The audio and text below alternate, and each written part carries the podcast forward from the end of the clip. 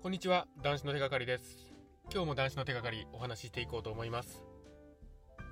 今日の話なんですけども、やはり飲酒時代に感じていた何か自分の心に突き刺さるなといった言葉、何か自分の胸に使えるなといった言葉は本当にまさにその通りなんです。その胸に突き刺さるといった感触は本当の自分からの SOS です。何度も言っていますが、その言葉に本当に耳を真剣に傾けてください。その言葉から耳を背け続けていると、最後に待っているのはアルコールによる搾取、アルコール依存症といったことになってしまいます。本当の声に、自分の本当の声に耳を傾けてください。今日はそんなお話をしたいと思います。記憶をなくすまで楽しんで何が楽しいんだという言葉が、いう言葉がありました。これはほんの数年前にニュース、ニュースのテレビでダウンタウンの松本さんが言ってた話なんですね。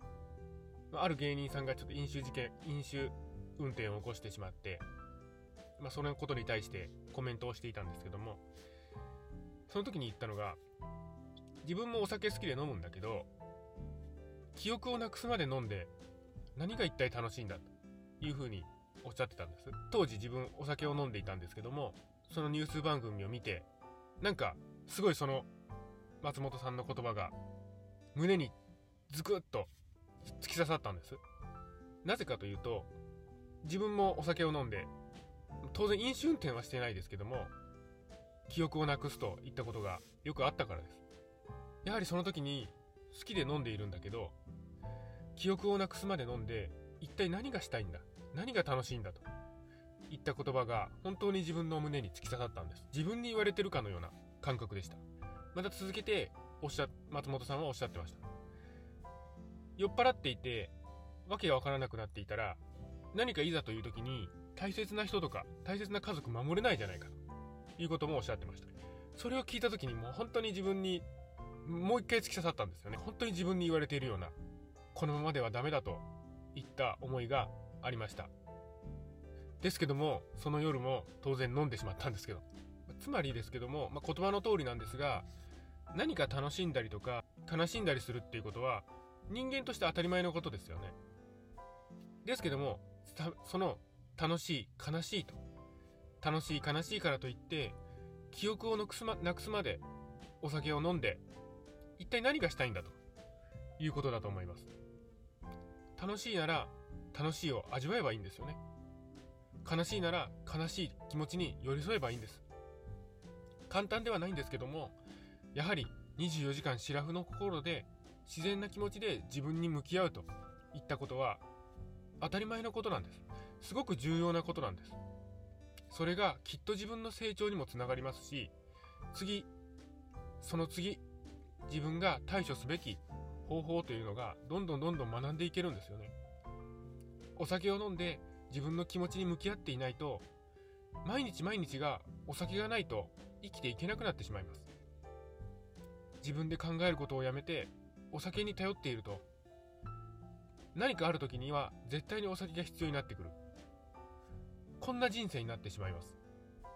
そのまま、そのまま過ごした先には、待ち構えているのは、アルコール依存症、アルコールによる搾取、といったことになっていきます。やはり生活していて、何かお酒によってお酒をこのまま飲んでいてはいけないと。日常生活を行っていて、このままお酒をこのように飲み続けていてはいけないと。このままでは絶対に良くないなと。やめなければいけないなと。このまま飲んでいたら、将来病気になってしまう。まあ、そのうちやめるか。今日のところは飲んでおこうと。もしこのように思っているんであれば、そのやめなければいけないといった気持ちを本当に大切にしてください。飲むための枕言葉のように、いつかやめるだろう、飲むかではなくて、本当にその言葉、自分、ご自身が飲むことに対して何か疑問にも思っている。何かこのままではいけないと思っているのであれば、それはまさに本当にその通りです。当時の私に言うつもりで言っていますが、そのやめなければいけないというのは、思っているうちは絶対にやめれないです。これほどまでにお酒の害、というのが世間一般に知れ渡っている今それでもお酒はやっぱりやめられないんですよね。それは毎日の飲酒習慣がそうさせているんです。やめて悪いことは何もないんです。ですがやめられない。それは飲酒習慣があるからなんです。今日の断酒が未来を変えていきます。初めは長年の習慣というのを断ち切るのは確かに辛いです。苦しいです。気持ちも沈むことはあります。ですが今日やらねば未来は変わりません。今日やってしまいましょう。断酒をしてしまいましょう。今日の断酒がまた明日を支える。明日の断酒がまたその次の日を支えると。この積み重ねで本当に自分が変わっていくんです。断酒をした前と断酒をする前と後では全く別人です。断酒をするべきです。